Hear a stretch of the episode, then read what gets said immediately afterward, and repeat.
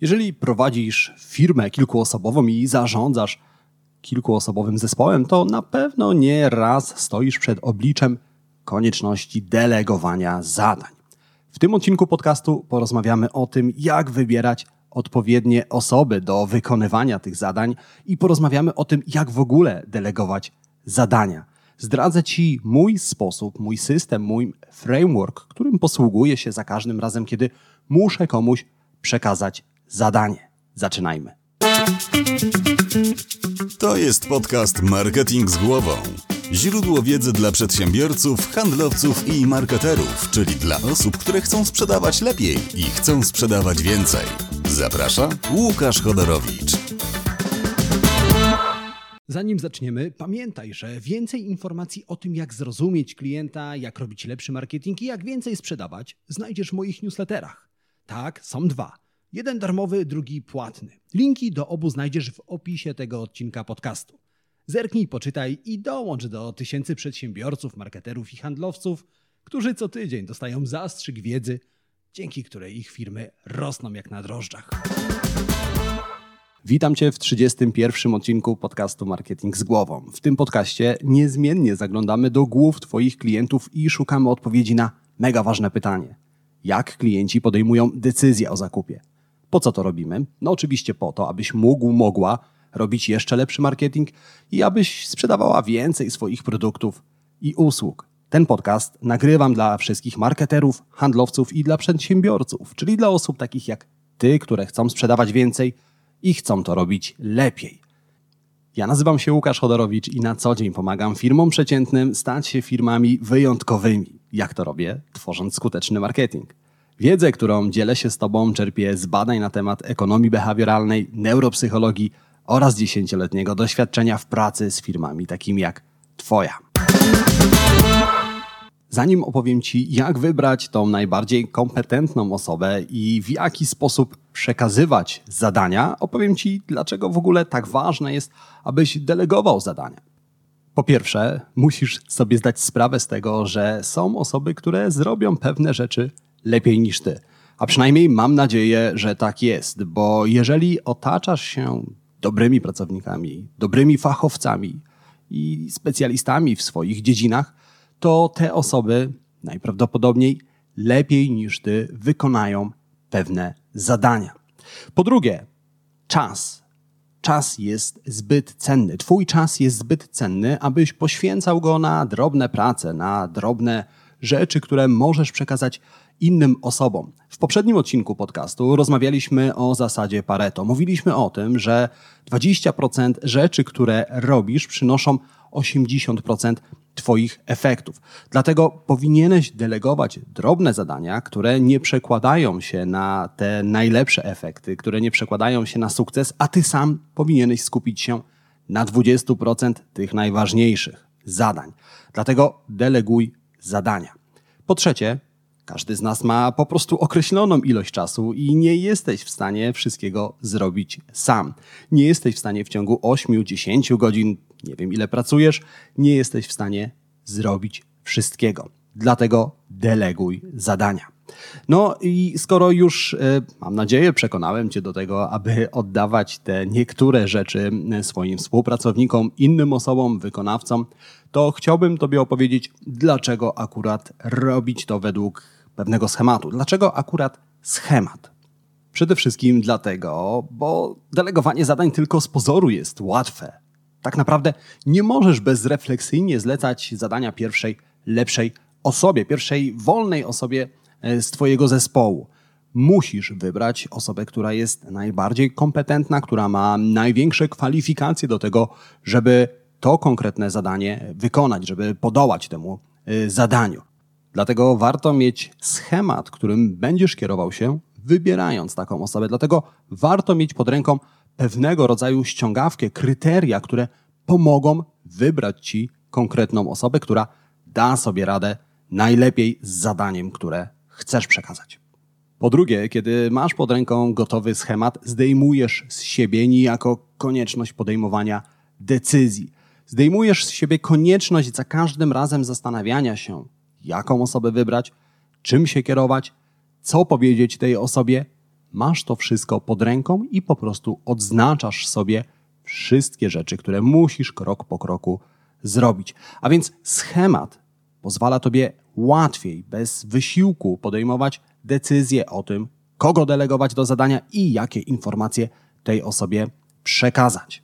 No i po trzecie, taki schemat, taka checklista daje tobie pewnego rodzaju standard, no bo za każdym razem masz pewność, że wybierasz najlepszą osobę, że zrobiłeś wszystko najlepiej, jak tylko możesz, aby ta osoba wywiązała się ze swojego zadania. Jesteś pewien, że o niczym nie zapomniałeś, jesteś pewien, że o wszystkich kwestiach z tą osobą porozmawiałeś i tak dalej, i tak dalej. A więc po pierwsze delegujemy zadania, a po drugie robimy to według schematu. A jak wygląda ten schemat, którym ja się kieruję, z którego ja korzystam? A więc pierwszą rzecz, którą robię, to zadaję sobie pytanie, czy ten projekt, to konkretne zadanie, które deleguję, musi być zrobione szybko, czy mamy trochę luzu, czy mamy więcej czasu. A więc czy musimy zrobić to szybko, czy możemy zrobić to powoli. I teraz, jeżeli okazuje się, że tak, że musimy to zadanie zrobić szybko, że nie stać nas na opóźnienia i na eksperymenty, wybieram osobę z największym doświadczeniem. Wybieram osobę, która już wcześniej to zadanie wykonywała. Załóżmy, że musimy przygotować kampanię sprzedażową dla dużego sklepu, który sprzedaje odzież sportową. Jeżeli musimy zrobić to szybko, jeżeli zbliża się na przykład sezon piłkarski albo coś innego, jakiś inny termin nas goni, no to w pierwszej kolejności zastanawiam się, czy jest w moim zespole osoba, która już wcześniej taką kampanię dla klienta z podobnej branży prowadziła. Jeżeli tak, no to tej osobie deleguję zadanie. Ale jeżeli okazuje się, że mamy sporo czasu, że nie musimy się jakoś specjalnie spieszyć z tą konkretną kampanią, to zastanawiam się, czy w moim zespole jest osoba, która mogłaby przygotować taką kampanię trochę wolniej, ale przy okazji mogłaby się czegoś nauczyć. Szukam osoby, która pozwoli mi upiec dwie pieczenie na jednym ogniu. Z jednej strony zrealizować to zadanie, zrealizować kampanię dla klienta, a z drugiej strony będę mógł tą osobę czegoś nauczyć. A więc to jest pierwszy krok, który wykonuję. To jest pierwsze pytanie, które sobie zadaję. Czy to zadanie musi być wykonane szybko, czy mamy trochę czasu? Jeżeli szybko, to wybieram osobę, która ma doświadczenie w tym konkretnym temacie. Jeżeli mamy sporo czasu, to szukam osoby, która może się przy okazji czegoś nauczyć. A kiedy już wybrałem właściwą osobę do wykonania tego zadania, przechodzę do kroku drugiego, który polega na określeniu zadania. Rozmawiam z osobą, której deleguję zadanie i nakreślam jej kontekst. Kim jest klient, czym się zajmuje, co jest dla klienta ważne, w jaki sposób z klientem się rozliczamy, bo może się okazać na przykład, że dla tego konkretnego klienta oczywiście liczy się efekt końcowy, ale równie ważny jest dla niego feedback, równie ważne jest dla niego to, aby klient miał kontrolę nad każdym etapie wykonywania zadania. A więc te wszystkie informacje przekazuję osobie, której deleguję zadanie i na koniec opowiadam o tym, jak wyobrażam sobie, że będzie wyglądał koniec tego zadania, czyli efekt końcowy. Następnie, i to jest bardzo ważny etap, określam bardzo konkretnie, czego oczekuję od osoby wykonującej to zadanie. Jaki jest termin ukończenia zadania? Jak wygląda ukończone zadanie? Przy czym na tym etapie jestem bardzo, bardzo konkretny. Jeżeli mówię o terminie, to staram się go określić co do godziny. Jeżeli mówię o tym, w jaki sposób wyobrażam sobie koniec zadania, to również operuję konkretnymi liczbami, operuję konkretami. W taki sposób, aby nie było cienia wątpliwości co do tego, jak ma wyglądać koniec tego zadania, kiedy jest termin ukończenia zadania i tak dalej, i tak dalej. Jeżeli uważnie śledzisz podcast Marketing z głową, to wiesz już, że gdy ludzie nie wiedzą, co mają zrobić, kiedy mają mnóstwo możliwości, pojawia się paraliż decyzyjny i ludzie zaciągają ręczny hamulec, stają w miejscu. Dlatego na tym etapie staram się, aby nie było żadnych niedomówień, aby wszystko było jasne, aby nie pojawił się paraliż decyzyjny. Następnie pytam tą osobę, czy jest coś, czego potrzebuje ode mnie, aby mogła ukończyć to zadanie. Znowu zwróć uwagę, że staram się odsunąć na bok wszystkie przeszkody, które mogą tej konkretnej osobie przeszkodzić w wykonaniu tego zadania. A więc pytam, czy jest coś, czego potrzebujesz ode mnie na tym etapie, aby dobrze wykonać to zadanie. Jeżeli okazuje się, że nie, no to świetnie, możemy przejść dalej. Jeżeli jest coś, w czym mogę pomóc, to oczywiście udzielam tej pomocy, daję tej osobie to, czego potrzebuje. A na koniec pytam, czy wszystko jest dla niej, dla niego jasne. Czy to, co powiedziałem, to w jaki sposób wyobrażam sobie koniec zadania, to kiedy chcę, aby zadanie zostało ukończone, czy to jest dla ciebie jasne. Kiedy osoba, której deleguje zadanie, wie już, na czym polega jej zadanie, wie już, czego od niej oczekuje i w jakim terminie tego oczekuje, przechodzę do kolejnego kroku, w którym zadaję sobie pytanie, czy ten projekt jest projektem solo, czy bierze w nim udział więcej niż jedna osoba. Jeżeli to jest projekt solo, no to w takim razie wszystko, co mogłem zrobić na tym etapie, już zrobiłem. Ale jeżeli okazuje się, że do tego zadania będzie potrzebna więcej niż jedna osoba, to przedstawiam pracownikowi, któremu deleguję zadanie, wszystkie osoby, które mogą wziąć udział w tym projekcie. Opowiadam o tym, jaka będzie rola tych osób, jakie wsparcie mogą dostarczyć, jakiej pomocy udzielą i tak dalej, i tak dalej. Kolejnym krokiem, który również jest bardzo ważny. W zasadzie w tym schemacie nie ma kroków, które nie miałyby znaczenia. W każdym razie na tym etapie delegowania zadań opowiadasz o korzyściach, które pracownik ma z tego, że bierze udział w tym zadaniu. I teraz bardzo ważna rzecz. Musisz opowiedzieć o tych korzyściach z perspektywy pracownika. Musisz opowiedzieć, czego się na przykład nauczy, jak podniesie swoje kwalifikacje, w jaki sposób to ubogaci, to zadanie ubogaci jego kompetencje. Następnie opowiadasz, dlaczego wybrałeś właśnie tą osobę. Opowiadasz o tym, że doceniasz umiejętności tej osoby, opowiadasz o tym, że doceniasz staż jej pracy, charakter pracy, to w jaki sposób pracuje. Innymi słowy, opowiadasz, dlaczego twoim zdaniem ta osoba jest najbardziej właściwa do tego zadania. Ten krok oczywiście ma za zadanie zmotywować pracownika, opowiedzieć mu o tym, dlaczego warto zaangażować się w to zadanie. A kiedy już to zrobisz, kiedy już opowiesz o wszystkich korzyściach i opowiesz o tym, dlaczego wybrałeś tą osobę, możesz przejść do ostatniego kroku, który polega na tym, że określasz pierwszy krok, który ta osoba musi zrobić w związku z tym zadaniem. I znowu, w tym wypadku jesteś mega, mega precyzyjny, bardzo konkretny. Określasz konkretnie swoje oczekiwania. Mówisz o tym, że zaczynamy w środę i pierwszą rzeczą, którą musisz zrobić, to skontaktować się z klientem. I znowu, bądź bardzo konkretny w swoich oczekiwaniach. Jeżeli okaże się, że to jest duże zadanie, to jest jakiś duży projekt, to powiedz o tym, że chcesz, aby zadanie zostało skończone na przykład w piątek, natomiast zależy ci na tym, abyście spotkali się jeszcze w środę i przedyskutowali to, jak idzie wykonywanie tego zadania. A więc bądź bardzo, bardzo konkretny.